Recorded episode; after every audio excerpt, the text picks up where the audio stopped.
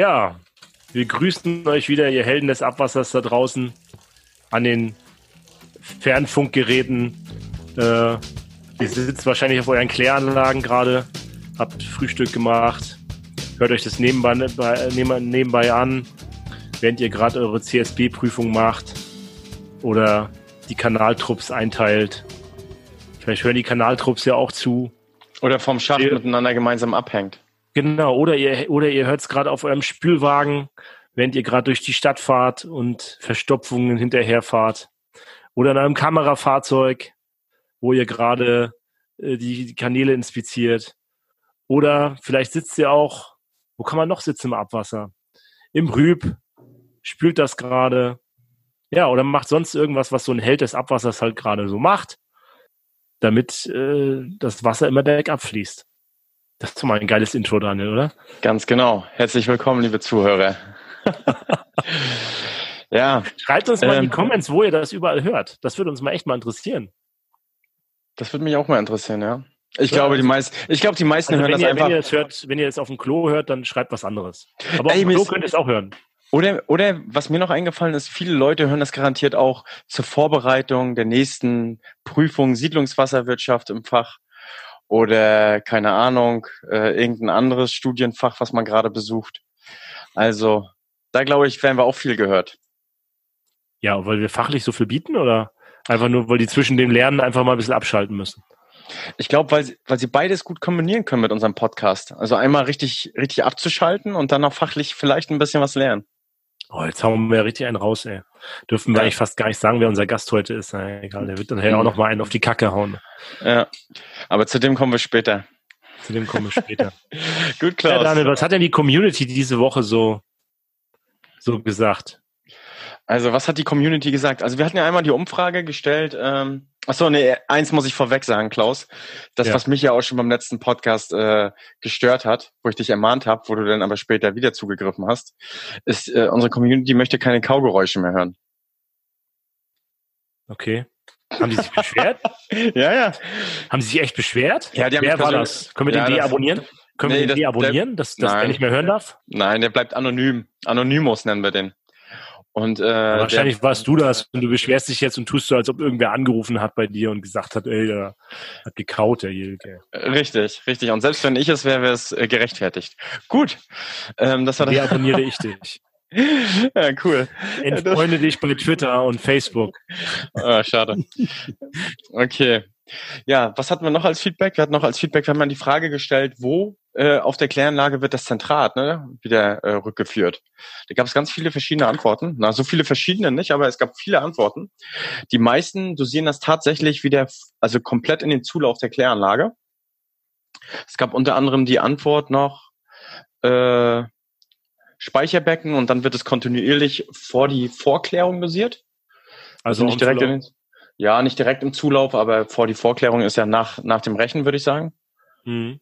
Wenn ich das richtig hier verstehe. Also auch der Zulauf. Ohne die mechanischen Teile. Hm? Also für mich wäre das, ist, ist, für mich ist das nicht der Zulauf. Das ist der Zulauf? Ja, biologisch gesehen schon, weil die ja. mechanische Reinigung macht ja biologisch nichts. Genau, also dann kann ich ja auch sagen, mein Ablauf der Kläranlage ist der Zulauf meines Flusses. Also wenn du daher gehst, der Zulauf äh, in der Wasserwirtschaft. Ja, genau, das könntest du genauso genau. sagen. Ja. Also schwammig. Ja. Genau, variabel hatten wir noch die Antwort. Vorklärbecken, da wird es auch häufig hindosiert. Ich habe neulich übrigens, war ich beim Kunden und der hat mir erzählt, also beim äh, Kläranlagenbetreiber, und der meinte, er hat das Zentrat dann wieder dazu dosiert und er will zukünftig, macht er sich Gedanken halt, ähm, das Phosphor aus seinem Zentrat rauszunehmen, um weniger halt Phosphor durch, fangen wir anders an. Also seine Einleitungen im Gewässer verschärfen sich. Die Wasserrahmenrichtlinie hat es ja auch gesagt, glaube ich, wird ja irgendwann mal jetzt erneuert und auch schärfere Bedingungen, so dass man halt auch nicht mehr so viel Phosphor einleiten darf im, im Fluss. Richtig? Mhm. Und dann hat er jetzt das Problem beziehungsweise die Herausforderung, sein Phosphorgehalt zu reduzieren und äh, holt das unter anderem dann aus dem Schlamm beziehungsweise aus dem äh, Rücklaufschlamm und Zentrat raus. So, und dadurch, dann geht's ja danach wieder in die Biologie.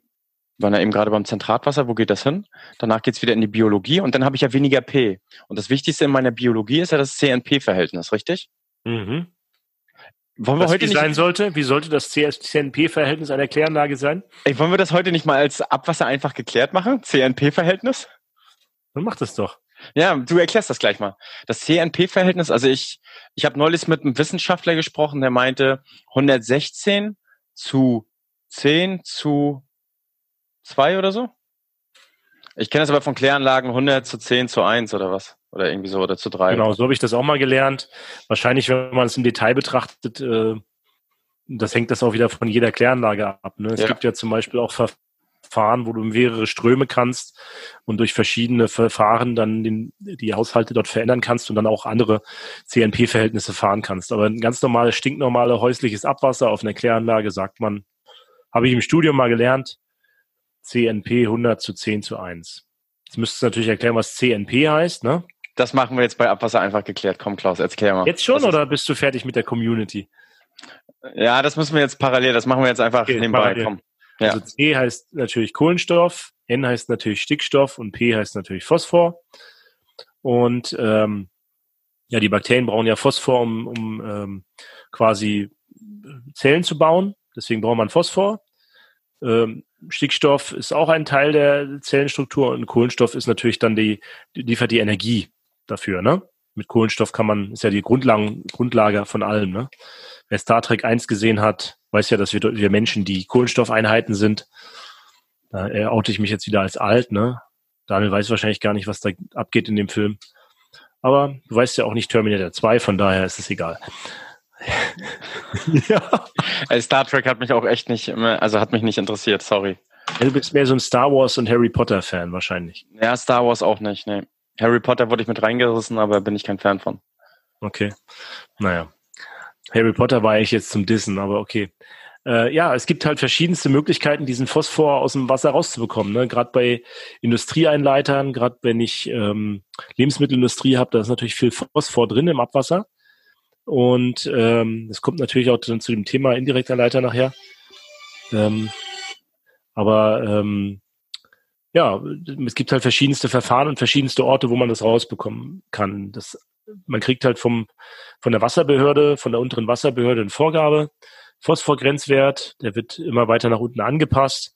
Bei vielen ist es jetzt nur noch ein Milligramm pro Liter ähm, oder zwei Milligramm pro Liter, hängt so ein bisschen auch von der Kerngasengröße ab. Manche sind aber auch schon darunter, je nachdem, wie man sich auch erklärt Richtung Wasserbehörde. Ja, und das Einfachste ist eigentlich äh, zu fällen. Das machen viele. Das ist diese chemische Reinigungsverfahren ähm, am Ende, also chemische Fällung.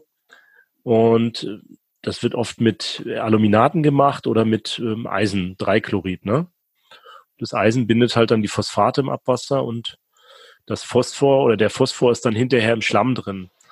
Das Problem bei dem Verfahren ist halt, dass ich es dann immer noch nicht zurückgewonnen habe, sondern dann den Schlamm quasi, dass er aus dem Schlamm zurückgewinnen muss irgendwann. Deswegen macht es natürlich Sinn, sich Gedanken zu machen aus den Abwasserströmen, wo besonders viel Phosphor drin ist, wie zum Beispiel im Rücklauf, äh, dem Zentratwasser, meine ich, äh, zu versuchen, das dort irgendwie rauszukriegen. Ne, hier gibt es zum Beispiel EFOS-Verfahren, elektrochemische Phosphorrückgewinnung. Ich war mal in Helsinki auf der Kläranlage. Übrigens geil, die ist mitten im Berg gebaut. Da wird das durch, ähm, ähm, durch einen Teilstrom ganz am Ende rausgezogen, ihm wieder Säure zu geben und so weiter. Ähm, ja, und dann gibt's auch von, von ähm, Remondis ein Verfahren, das Tetraphos-Verfahren. Da wird erst Phosphorsäure zugesetzt dem Abwasser und dann wieder entzogen und dann kommt mehr raus, als reingesetzt wurde. Ja, und so weiter. Also bei dem, wo ich jetzt war, möchte man, äh, ich sag mal, im Rück, also im Rücklaufschlamm äh, explizit äh, MAP verursachen, also an einer bestimmten Stelle, wo sich das dann praktisch ausfällt. Also wo ich Magnesium, Ammonium, Phosphate habe, die sich dann an einer bestimmten Stelle ausfällen als Kristalle. Ne? Hier Berliner Wasserbetriebe machen das da zum Beispiel und verkaufen das wieder als äh, Dünger. Genau. Das hat und, sogar einen Namen, es wird sogar vermarktet. Ja, ich weiß nicht, wie der. Warte mal, wir haben doch, wir haben doch unseren Faktencheck. Du kannst uns doch sicherlich jetzt sagen, wie das heißt, oder? Du bist ja äh, jetzt parallel in der Recherche und weißt jetzt, wie das heißt, oder? Auf jeden Fall kann ich aber weiter erzählen, bis du es hast. Und zwar ähm, dadurch gehen die Phosphate runter bei ihm komplett. So, dein Internet ist wieder da, Klaus. Wie heißt es? Erzähl mal. Berliner Pflanze heißt das. Berliner Pflanze, super. Und ja. äh, ja, dadurch hat er halt weniger Phosphor in seiner Belebung. Und jetzt ist ja die Frage, okay, wenn ich jetzt mein CNP-Verhältnis im Optimum behalten möchte und mein Phosphor runtergeht, ja, mhm. wie kriege ich meinen N runter?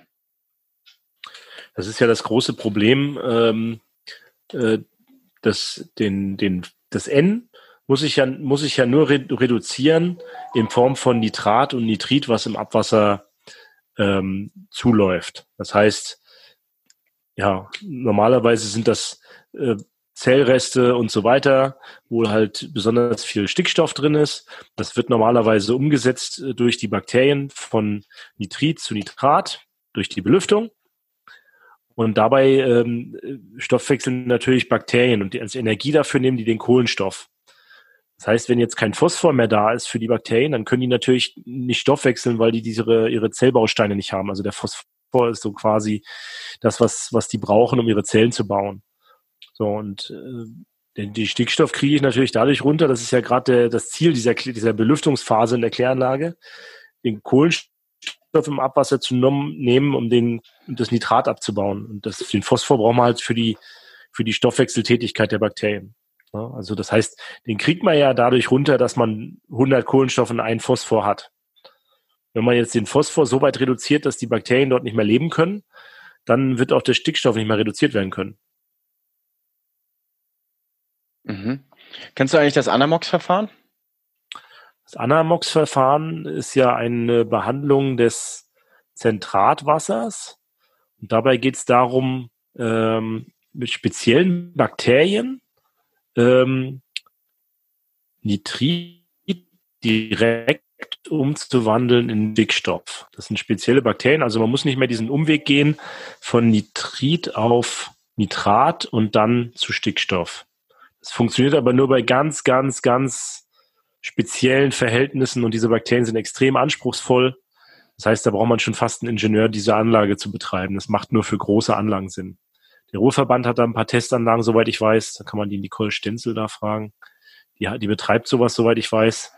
Und in Kempten, der Abwasserverband Kempten, der hat sich sowas auch gebaut und betreibt das. Ja. Okay, aber dadurch würde ich dann praktisch mein N runterbekommen, oder?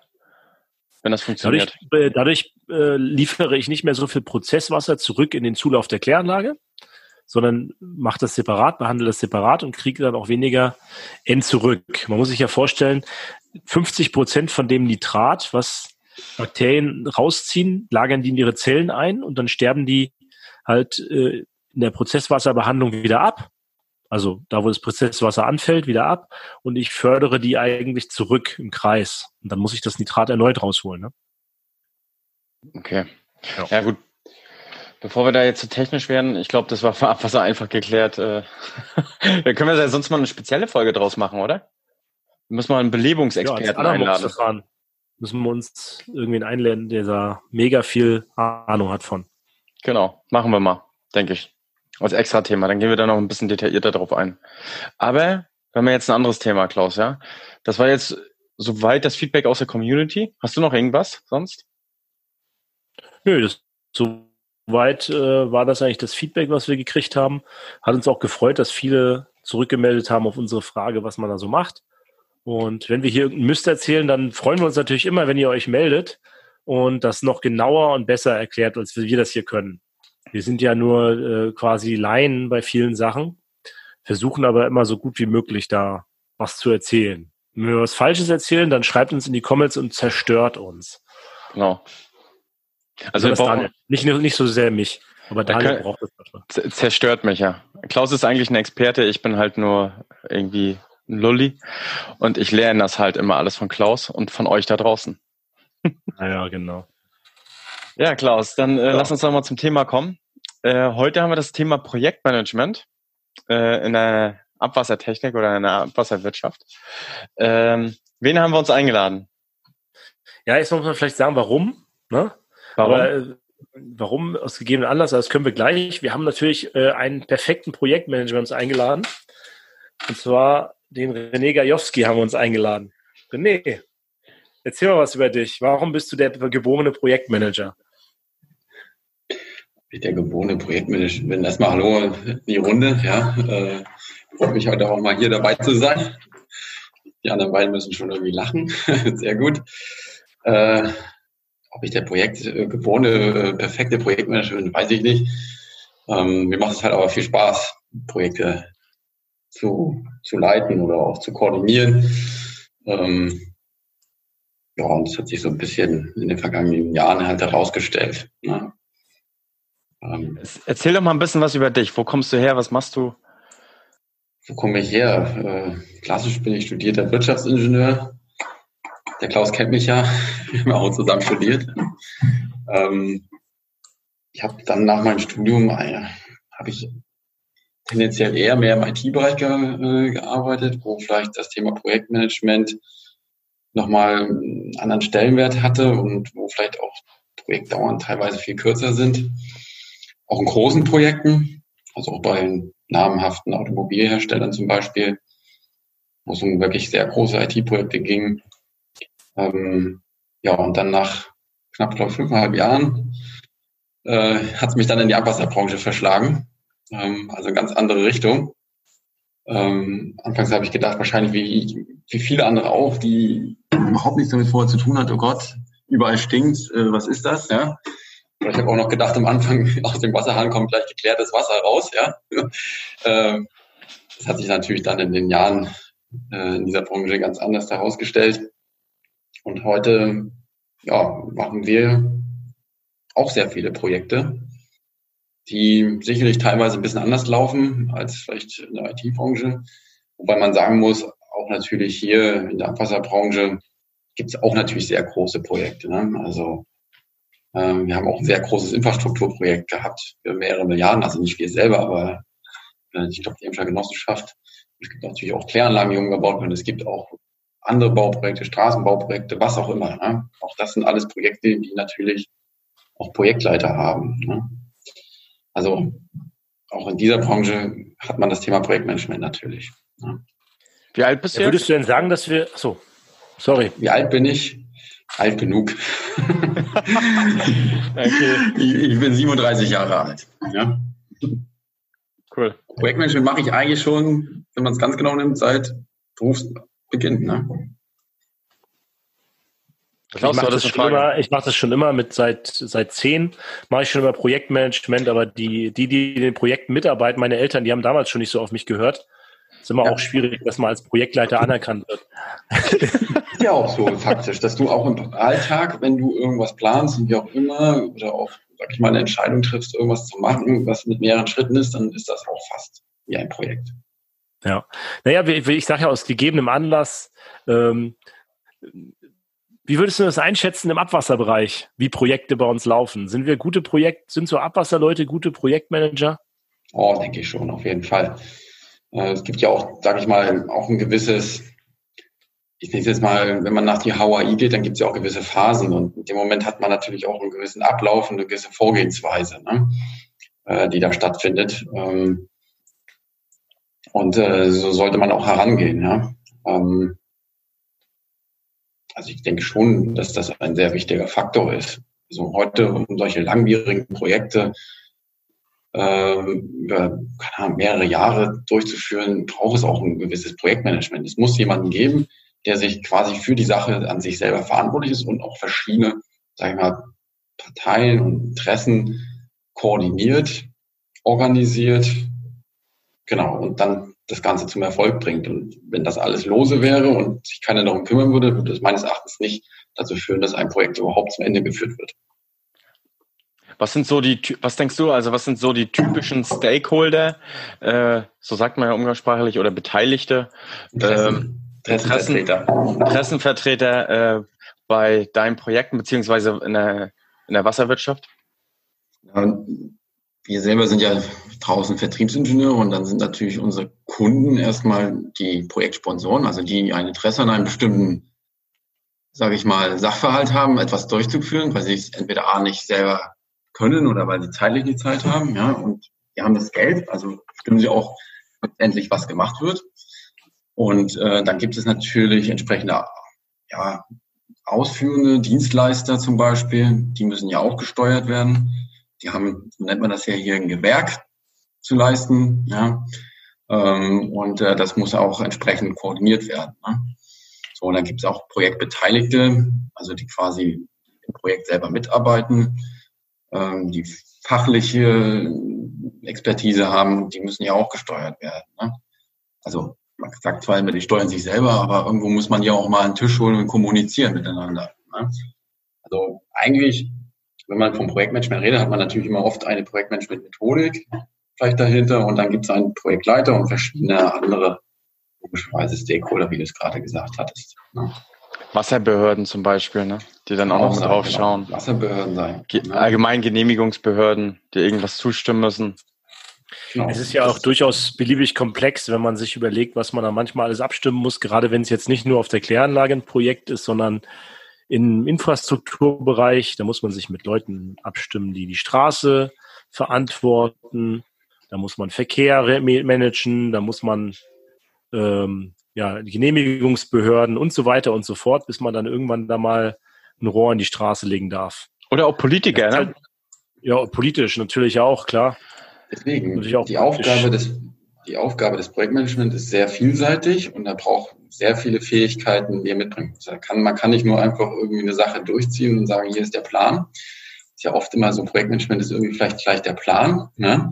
aber das ist es eigentlich nicht. Es kommt schon eine haupttragende Rolle eigentlich dem Projektmanager ne? zu. Wie, was würdest du sagen an die jungen Zuhörer? Äh, wenn die sich jetzt irgendwie mal vorstellen, ah, die möchten unbedingt mal Projektleiter, Projektverantwortlicher werden von Projekten, worauf sollten sie am meisten achten? Schilder doch einfach das mal aus deiner Erfahrung. Wie du ja zum Beispiel mit gewissen Ideen damals nach dem Studium zum Projektmanager wurdest und wie es jetzt aussieht. Also ich glaube, grundsätzlich sollte man sich zutrauen, auch Menschen zu fühlen, weil Projektmanager ist ja auch jemand, der Führungsverantwortung hat. Ne? Also man sollte auch eine Entscheidung herbeiführen können. Das ist, glaube ich, wichtig. Aber man sollte auch nicht ganz vor den Sach, also Sachthemen zurückschrecken. Also es ist auch schon mal wichtig, mal in die Tiefe reinzugehen. Also sich auch ein bisschen mehr reinzugehen, zu verstehen, warum bestimmte Sachverhalte sind und dazu führen, dass man vielleicht ein Projekt mal in eine andere Richtung sich dreht oder warum halt quasi äh, Projekt ähm, eine Entscheidung braucht, weil es vielleicht nicht weitergeht etc. Also man muss sich schon auch mal reinkriegen. Man kann das nicht immer nur aus der Vogelperspektive alles sehen und sagen, äh, bringt mir bitte alle Ergebnisse. Äh, man muss auch mal in bestimmte Sachverhalte reingehen. Ne? Ich glaube, das ist auch wichtig. So nie den Bodenkontakt verlieren. Mhm. Jetzt ist es ja doch da, durchaus so, dass man ganz oft in unserer Branche Verschiebungen hat in Projekten. Also, weiß ich nicht, das Wetter hat nicht gepasst, wenn man irgendwas machen wollte. Corona war ein Prozesskiller gerade. Dann hat man oft politisch irgendwer, der einen die Knüppel zwischen die Beine steht. Wie ist denn das mit, mit äh, Termindisziplin aus deiner Erfahrung im, im äh, Abwasserbereich speziell? Oft liegt es eher vielleicht daran, dass man einen zu sportlichen Zeitplan gemacht hat, der, man hört es vielleicht nicht gerne, zu wenig Puffer hatte, aber äh, man muss auch gewisse Risiken äh, mit berücksichtigen. Und da kann es natürlich schon sein, gerade wenn jetzt irgendwie wetterbedingte Stillstand einer Baustelle zum Beispiel, ne? äh, sowas muss man natürlich irgendwie berücksichtigen. Kann man nicht in aller Endlichkeit. Wichtig ist, denke ich, dass man dann erstmal auch schaut, was hat das für Konsequenzen auf alle anderen, auf nachfolgenden Gewerke zum Beispiel. Ne? Ist das vereinbar mit den Interessen des Stakeholders? Kann man das plausibel darstellen? Was hat das für Konsequenzen? Also es reicht nicht am Ende zu sagen, ja gut, wir haben jetzt Verspätung, aber was hat das am Ende? Am Ende ist es ja oft Kosten, Zeit, vielleicht noch Qualität, hoffentlich nicht, ja. Ähm, und das muss man irgendwie darstellen. Ne? Klar versucht man natürlich äh, bestimmte Lose oder Gewerke oder auch äh, Aufgabenpakete irgendwie zu vielleicht noch zu paralysieren, wenn es geht. Aber wenn dann, ich sage jetzt mal tatsächlich schon ein Showstopper dabei ist, dann muss man auch eine Entscheidung herbeiführen. Also ich hatte neulich den Fall auf einer Kläranlage, äh, wurde ein Steuerkabel zerrissen bei Tiefbauarbeiten, dann lag die Baustelle erstmal vier Wochen flach. Musste erstmal geklärt werden, wer war schuld, wie gehen wir weiter vor und so weiter. Und das war, ich, Prozesskiller würde ich es jetzt nicht nennen, das passiert. Es kann passieren, darf vielleicht nicht passieren.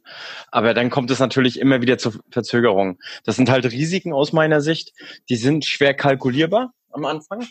Und es kommt auch immer darauf an, mit welchen Leuten du zusammenarbeitest. Das sind, ist zumindest meine Erfahrung. Bei mir ist, also ich sag dir ganz ehrlich, wenn du gute Leute hast, mit denen du Projekte machst, das habe ich so aus meinem ersten großen Projekt gelernt. Du brauchst Leute, mit denen du zusammenarbeitest, auf die du dich verlassen kannst. Und äh, das an gewissen Stellen. Und sobald du dich verlassen kannst an den Stellen, dann läuft ein Projekt. Das sind so die Erfahrungen, die ich mal so beitragen. Ja, aber sicherlich du als Projektmanager musstest ja auch die Leute erstmal wieder zusammenbringen. Die hätten sich ja auch jetzt zerstreiten können oder äh, wäre auseinandergegangen und das hätte noch länger gedauert. Genau, richtig. Also auch den Wille zu haben, eine Lösung herbeizuführen, ist auch, denke ich mal, viel, sehr wichtig für einen Projektmanager. Ne? Mhm. Klaus, wie machst du das so bei deinen Projekten? Das ist eine gute Frage. Ähm, man kann ja entweder, es ist ja die zwei, zwei Themen, die es gibt. Man kann das entweder super planen oder super steuern. Ne? Das heißt, planen heißt ja, ich weiß von vornherein alles, was passiert. Und steuern heißt, ich, ich fange einfach erstmal an und wenn irgendeine Hürde kommt, dann muss man irgendwie die umschiffen und äh, sich schnell drum kümmern und dann läuft's weiter. Ne? Ich bevorzuge da einen eher Steuerungs, ähm, steuerungsbezogenen äh, Ansatz für vieles, weil gerade was ihr erklärt habt, so äh, ja diese ganzen Risiken und Verschiebungen, die ständig auftauchen, die äh, machen es doch sehr schwer, einen geplanten Terminplan so durchzusetzen, wie man das will. Also meistens sage ich mir so fünf, sechs Meilensteine.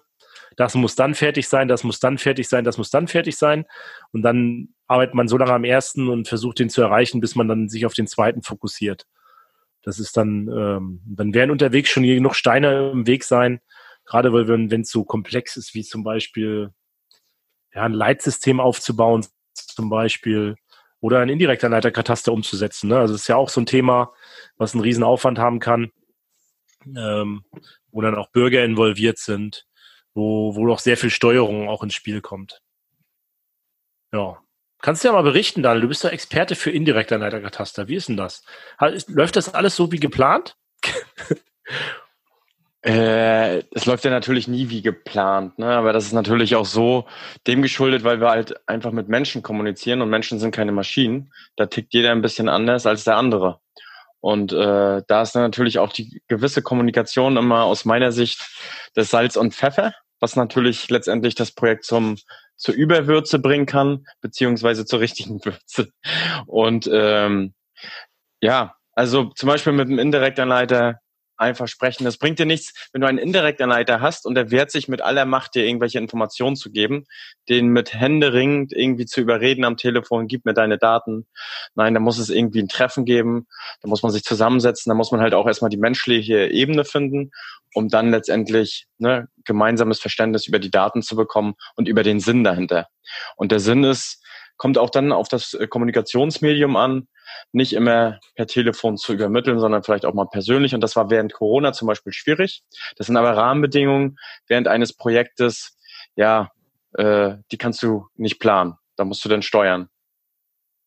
Ist ja auch okay. Ich sage ja auch nicht, dass man immer, also es gibt aber immer einen gewissen Ablauf, den man häufig befolgen wird oder den man sich vorher gedanklich überlegt hat. Und äh, wie du schon sagst, äh, Klaus, du machst ja auch da gewisse Meilensteine. Die Frage ist, wie der Kunde das äh, sieht, wenn du mal so einen Meilenstein gerissen hast. Aber du wirst ja vorher auch kommunizieren, dass er gerissen wird, schätze ich mal. Also in der Regel bei mir ist das so, ähm, dass ich das dann anzeige. Ne? Sobald man merkt, äh, dass jemand oder als Projektleiter hat man ja auch die Verantwortung, sich gewisse Informationen einzuholen. Und äh, sobald man halt eine Rückmeldung bekommt, dass es nicht rechtzeitig zu erledigen oder ne, kommen irgendwie andere Probleme dazu, dann muss man halt das beim beim Kanalnetzbetreiber anzeigen.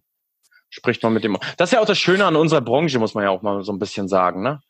Äh, wenn du irgendwie einen Termin oder so mal nicht halten kannst, dann äh, sind das die Letzten in unserer Branche, die das nicht verstehen können. Ich glaube, das zeichnet unsere Branche aus im Vergleich zu ich sag mal, zu, zur Automobilindustrie.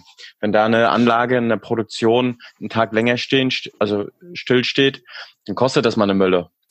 Und ähm, bei uns ist das dann noch ziemlich kollegial. Ist, aber man darf das natürlich, den, den Eisberg darf man natürlich nicht zu überstrapazieren. Ne? Also wenn man dann einen Termin mal zwei, drei Mal bricht, ist das schon schwieriger. Ich fand den in der freien Wirtschaft ist es halt so, dass die, dass es immer gleich zu Kosten führt und in der äh, Abwasserwirtschaft führt das natürlich auch zu Kosten, aber das sind halt die Kosten treten halt nicht so zutage wie die Verschiebung eines Start of Production für ein neues Auto, ne? Wo eine Band in, bei Mercedes stillsteht, ne? Sondern dann wird halt die, das für die Umwelt gute Aspekt einer verbesserten Abwasserklärung zum Beispiel erst später umgesetzt, ne? Und diese Umweltkosten, die sieht man halt nicht sofort, die dabei ja. entstehen. Ja. Aber es gab mal so einen Ansatz, ich glaube, es kam aus dem Straßenbau, vielleicht gibt es immer noch, dass man, viele Leute haben sich ja beschwert, dass Straßen einfach nicht äh, rechtzeitig fertig werden oder dass die Baustellen einfach eingerichtet worden sind und dann einfach nichts gemacht worden ist. Und es gibt auch dann irgendwie keinen Anreiz, das rechtzeitig fertig zu bekommen.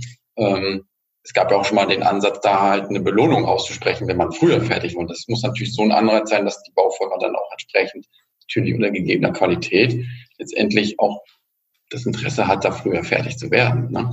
Das wäre ein geiles Thema, Leute. Das wäre, das, da gehst du ja in die Richtung Public-Private Partnership. Oh, da machen wir uns Feinde, wenn wir hier falsche Sachen erzählen. Aber das wäre ein gutes Thema eigentlich mal für so eine Runde hier auch in unserem Talk zu entscheiden, sollte Abwasser, Abwasserentsorgung kommunal sein oder ist es privates erlaubt? Ja. Müssen wir uns vorher noch einen Remondes als Sponsor holen und Suez und, äh, und dann wissen wir, was wir erzählen. Veolia am besten noch. Nein, Veolia, ähm, genau, Veolia müsste auch noch. Wie sie alle heißen. Ähm, aber das, wie gesagt. Anderen, äh, und die anderen privaten Firmen, die wir alle lieb haben. Übrigens, Klaus, darüber habe ich ja meine, äh, meine Bachelorarbeit geschrieben, ne? Als Volkswirt. Äh, genau über die unterschiedlichen Organisationsformen in der Abwasserwelt. Okay. Also können wir echt mal ein separates Thema machen haben wir doch wieder ein Neues. Da müssen wir uns nur einen Experten überlegen. Ist die Frage, so, laden wir einen Privatmenschen ein, der für private Abwasserentsorgung spricht, oder einen, der eher kommunal Fan ist? Ich glaube beide. Oder laden oder? wir beide ein, beide ein und lassen die sich ausbetteln. Ganz genau, so machen wir das. Boah, das wird, das wird, das wird eine sehr jemanden, der, der, der jemanden kennt. Ähm, ja, genau. Äh, aber mal eine Frage an euch. Äh, was ist aus eurer Sicht der wichtigste Soft Skill von so einem, wenn ihr so ein Projektleiter seid, was wollt ihr für Leute in eurem Team haben, die da mitarbeiten? Was ist der wichtigste Soft Skill, wo ihr sagt, das ist mir wichtig, dass meine Leute haben, die da mitarbeiten? Ich weiß nicht, ob man sagt. Und ihr dürft jetzt nicht drei sein, sondern einen, der wichtigste Soft Skill. Für mich ist das Thema Kommunikationsfähigkeit und Durchsetzungsfähigkeit. Okay. Ich habe ein anderes. Daniel? Ehrlichkeit. Okay. Ehrlichkeit, okay. Das heißt. Also es bedeutet, wenn man was, wenn man, wenn man was fragt, ne, oder was sagt, dann möchte ich ehrliche Antworten von dem. Also von, von irgendeinem Stakeholder möchte ich eine ehrliche Antwort oder von irgendeinem Und wenn die in dem Moment aus seiner Sicht ehrlich ist, aber nicht, nicht realistisch? Ehrlich und nicht, ist okay für mich, ja. Hm? Dann weiß ich ja Mittel und Wege einzuleiten, die das dann realistisch macht. Also mir ist, mir, wenn ich jetzt antworten soll, würde ich Verlässlichkeit sagen in einem Projekt, ne? Das heißt, wenn mir jemand was zusagt, dass das dann auch klappt. Dass er dann nicht drei Wochen später sagt, äh, ja, ist anders jetzt, aber fertig. Das gehört für mich zur Ehrlichkeit mit dazu. Ach so, ja, okay, dann meinst du das gleiche wie ich.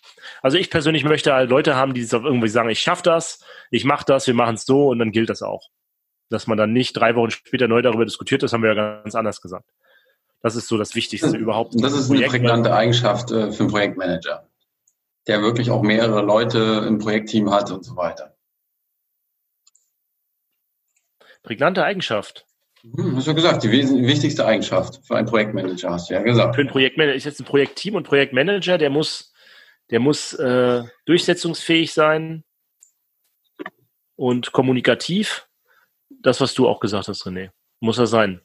Also sagt, das ist mein Terminplan, muss sich durchsetzen und dann äh, und dann muss er muss er äh, kämpfen dafür, dass sein sein Projekt auch erledigt wird, weil das Problem ist ja, dass man in jeder wie in jedem Bereich oft mehrere hat. Ja, jeder hat sein seinen Ziel, was er erreichen muss und dann hat man natürlich äh, begrenzte Kapazitäten an bestimmten Stellen. Wenn man jetzt zum Beispiel einen Zeichner hat, bei sich im Büro.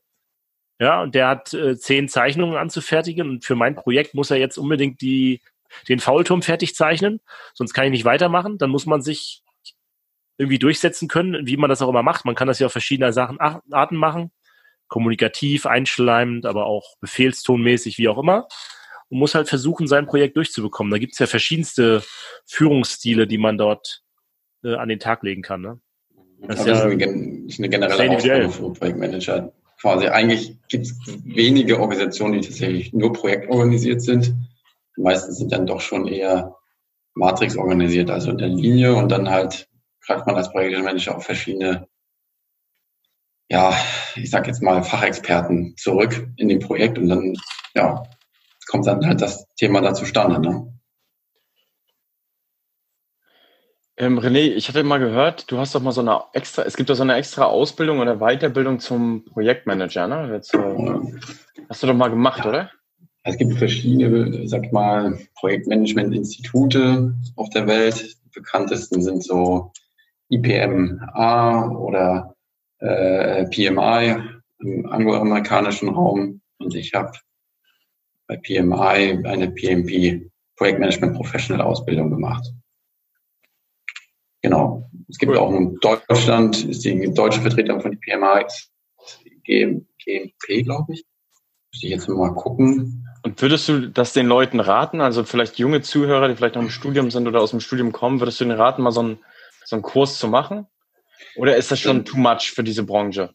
Nee, also überhaupt, um eine Zertifizierung in der Art und Weise zu, zu bekommen oder überhaupt dafür sich anzumelden, muss man erstmal Erfahrung mit sich bringen. Also das macht auch durchaus Sinn, weil sonst ist das tatsächlich nur zu theoretisch. Ne? Also du wirst alleine mit so einer Zertifizierung kein besserer Projektmanager. Es ist halt nur tatsächlich eine, ich sage jetzt mal, eine Vermittlung von Methodenwissen, die dir eine Anleitung geben können, wie du zum Beispiel ein bestimmtes Projekt halt aufsetzt, wie man beginnt, was auf was man äh, zu achten hat. Ähm, ja, um sowas geht's da eigentlich. Ne? Mhm. Unabhängig jetzt von der ja. Größe des Projekts. Warte, gehen wir doch mal durch, so, vielleicht haben wir noch zwei Minuten, gehen wir doch mal durch und tun mal, wir wollen eine neue Kläranlage bauen. Was sollte man als allererstes tun? Das Projekt Kläranlage bauen, René. Na, erstmal muss man sich mit dem Projektsponsor zusammensetzen und sagen, was ist denn überhaupt der Inhalt dieses Projektes? Also man nennt das, also ich habe das unter Scope, Projekt Scope, ne, Inhalt, Umfang. Was gehört da rein? Was sind die Ziele? Was ist die Vision ne, hinter dieser Kläranlage? Ich fange ja nicht irgendwann ein Klärbecken zu bauen und sagen am Ende, oh nee, wir wollten eigentlich äh, drei haben, aber eigentlich haben wir jetzt vier gebaut. Ne? Äh, das ist schon ein bisschen dann zu spät. Also man muss sich erstmal klar werden, was will man eigentlich haben? Ja? Wo will man eigentlich hin? So, dann okay. überlegt man sich, was eigentlich, ja, einzelne Sachen für Inhalte und so weiter da reinkommen. Das würde man sich dann auch nochmal natürlich irgendwie absegnen lassen. Ähm, und dann geht es ins Projektgeschehen. Das ist mal ganz grob. Das ist natürlich viel, viel detaillierter. Das ist ja schon ein großes Projekt, so, so eine Kläranlage. Ne? Also die Wasserbehörde sagt uns, eure Ablaufwerte sind zu schlecht. Wir stellen fest, technisch, das funktioniert nicht mehr mit unserer Kläranlage. Das heißt, wir bauen neue. Dann setzen wir uns hin und denken, naja, da wäre ein schöner Faulturmplatz. Hier könnte man das CNP-Verhältnis benutzen. Das sind unsere speziellen indirekten Einleiter. Da haben wir so und so eine Wasserqualität. Das wissen wir ja grob. Ja, dann gehen wir los und sagen, wir bräuchten so eine Anlage. Und dann setzen wir René Gajowski als Projektleiter ein und der baut uns die dann. Wahrscheinlich würde man ein Vorprojekt machen. Ne? Erstmal überhaupt zu evaluieren, was kommt für eine Anlagenart überhaupt äh, dahin. Äh, dann würde man sicherlich mal verfahrensseitig durchprüfen, wieso das äh, sein müsste. Würde wahrscheinlich auch in Vergangenheit werten. Ne? Und dann würde man das dimensionieren. Das wäre dann wieder quasi eine Ingenieuraufgabe, die man in einzelnen Aufgaben weiter aufbröseln würde am Ende. Ne? Ja, also ich denke zum Beispiel, wenn du jetzt so ein Projekt von der Kläranlage hast, da brauchst du ja nicht nur ein Ingenieurbüro, der gleich oder das gleichzeitig ein Projektleiter ist, sondern da brauchst du ja wirklich noch einen Projektsteuerer neben. Ne? Da hast du ja dann die Wasserbehörden dabei, du hast da noch Fördermittelgeber dabei, du hast äh, sogar verschiedenste Ingenieurbüros, da kommt der Elektroplanung alles mit dazu. Das kannst ja nicht alles von einem Ingenieurbüro verlangen. Also das ist ja schon ein riesen Projekt. Ne? Und ähm, von daher glaube ich, da ist Projektsteuerung echt richtig wichtig. Da wird ein Projektsteuerungsteam auch nicht nur wahrscheinlich eine Person sein, oder? Genau, das werden wahrscheinlich mehrere sein. Äh, oder das sind sehr, sehr guten. Ähm, ja, also gibt es mehrere Projektbeteiligte, logischerweise. Also da hätte man dann äh, zwei Leute, da hätte man den Klaus und den René. uh. Besser nicht. Ich glaube auch. Das wäre nicht gut für René. Nee, nicht gut für, für uns beide, glaube ich. ja. Gut. Äh, Hast du denn noch? Mit, dir, mit, dir, mit, mit, mit wem würdet ihr gerne mal ein Projekt machen? Wenn euch jetzt so vom allerersten irgendwas, ihr müsstet irgendwas machen, mit wem würdet ihr gerne mal zusammenarbeiten? Genau, es gibt einmal, es gibt ja unterschiedliche Faktoren, oder? Wir müssen den Zuhörenden Faktoren noch mit in die Hand nehmen. Also Professional, Professionalität, Wissen, äh, Spaß. Spaß ist, glaube ich, auch immer ganz wichtig. Was gibt's noch für Faktor? Bei dem Thema Projektmanagement, oder? Mhm. Oder was meinst du? Na, wenn, ja, wenn ihr jetzt irgendeine Person, irgendeine Person, die ihr sagt, mit der würde ich gern mal, oder mit dem würde ich gern mal ein Projekt machen, weil das beeindruckt mich an dem. Also ich dachte, das ist eine, eine Frage an die Zuhörer, Klaus. Ja, das an euch auch. Ja, Ach, wir, wir beantworten das beim nächsten Mal, Daniel, wir beantworten das beim nächsten Mal. Genau, wir beantworten das einfach beim nächsten Mal. Also das ist die Frage an die Community. Hm? Ich habe ich hab einen auf jeden Fall, wo ich wüsste, mit dem würde ich gern mal raus, einfach nur wissen, wie die sowas regeln und so. Weißt du, so. Mhm. Wo du einfach sagst, ach cool, so machen die das. Also bei mir, ich würde gerne mal Angela Merkel auf einem EU-Gipfel begleiten, wie die das managt, am Ende doch wieder alle unter einen Hut zu kriegen. Das würde ich einfach mal gerne was finden, wie der es macht. Ich glaube, da, was du da nicht mitbekommst, sind die ganzen Leute drumherum im Hintergrund, diese Unterhändler. Ja, und so ich würde es einfach ne? gerne mal wissen, wie die sowas hinkriegen, dass das so, dass sie so viele verschiedene Strömungen in einen unter einen Hut kriegen. Gab es damals das eigentlich bei, bei, euch, René, äh, hast du denn so einen Favoriten-Projektmanager? Nach dir? Nein, er ist einfach schon der Beste. Er ist einfach schon der Beste. Überhaupt nicht. Ähm ich dachte, man, man wird so Projektmanager und hat immer so ein Idol. Gibt es so eine Superstar-Projektmanager? Gibt es sowas? Ja, kann ich mir doch, ja, vielleicht. Also ich habe noch keinen kennengelernt, muss ich ehrlich, äh, keinen persönlich vielleicht kennengelernt. Ich kenne jetzt auch keinen, der mir jetzt irgendwie einfällt äh, dazu. Ich glaube, es gibt sehr, sehr viele gute äh, Projektmanager draußen, ähm, die tagtäglich ihre Arbeit gut verrichten und auch ähm, erfolgreich Projekte zu Ende führen. Aber ich kenne auch, ich kenne auch einen, von dem ich damals ich richtig beeindruckt war. Erzähl mal. damals richtig beeindruckt war. Hat indirekt was mit Wasser zu tun, ist auf jeden Fall direkt der Ingenieur. Und ähm, der hat damals die, welches Kreuzfahrtschiff ist im Mittelmeer untergegangen? Die Costa? Die Costa Concordia. Costa, nee. Concordia? Concord, ich, Costa Cordalis. Scheiße, Mann. Costa, Costa Cordalis. Ja, Costa war das, war ich google das mal kurz. Costa, Costa Concordia, ne? Costa, Costa Concordia, genau. Habe ich doch richtig, okay. Genau, war richtig. Also nicht Costa Cordalis. okay, die Costa Concordia. Und zwar derjenige, der die geborgen hat. Ne, das fand ich echt beeindruckend. Ja, das hat ja alles total reibungslos funktioniert. Ich weiß nicht mal, wer das war, aber äh, das fand ich total das ein beeindruckende Projekt. Das waren ja auch über Millionen, Milliarden vielleicht. Und ähm, ja, vielleicht, vielleicht, ich suche die mal zur nächsten Folge raus, dann sage ich das nochmal. Dabei denkt man sich, naja, warum muss es so teuer sein, dieses Schiff da zu bergen? Dann müssen sie es halt müssen. Muss das Verfahren einfallen lassen. Ja, die haben es nicht umgekippt, die haben das zersägt. Das hm. heißt, die haben da so einen riesen Stahlseil mit, weiß ich nicht, was da drauf war. Dann haben das halt immer hin und her geführt und dann irgendwann wurde es zersägt. Geiler Scheiß. Ja. ja, René, was würdest du nochmal den Leuten mitgeben, die jetzt zuhören, die jung sind vielleicht oder älter sind? Gib doch mal deine drei besten Tipps. Ergebnisorientierung, nicht aufgeben und klar kommunizieren. Gut. Haben wir noch irgendwas, Klaus? Ich wüsste nicht. Wir haben ja jetzt jede Menge von Projekten gesprochen, sehr abstrakt. Beim nächsten Mal wir uns vielleicht wieder mal was weniger Abstraktes vornehmen. Ähm, und ähm, ja, dann schauen wir einfach mal, was, was dabei rauskommt. Wir sind einfach mal gespannt, wie was andere so sagen, mit wem sie am liebsten mal ein Projekt machen wollten. Sollte man als Community-Frage nehmen. So. Und ansonsten gilt wie immer, Leute, Pantarei, das Wasser fließt immer bergab. Ciao. Ciao.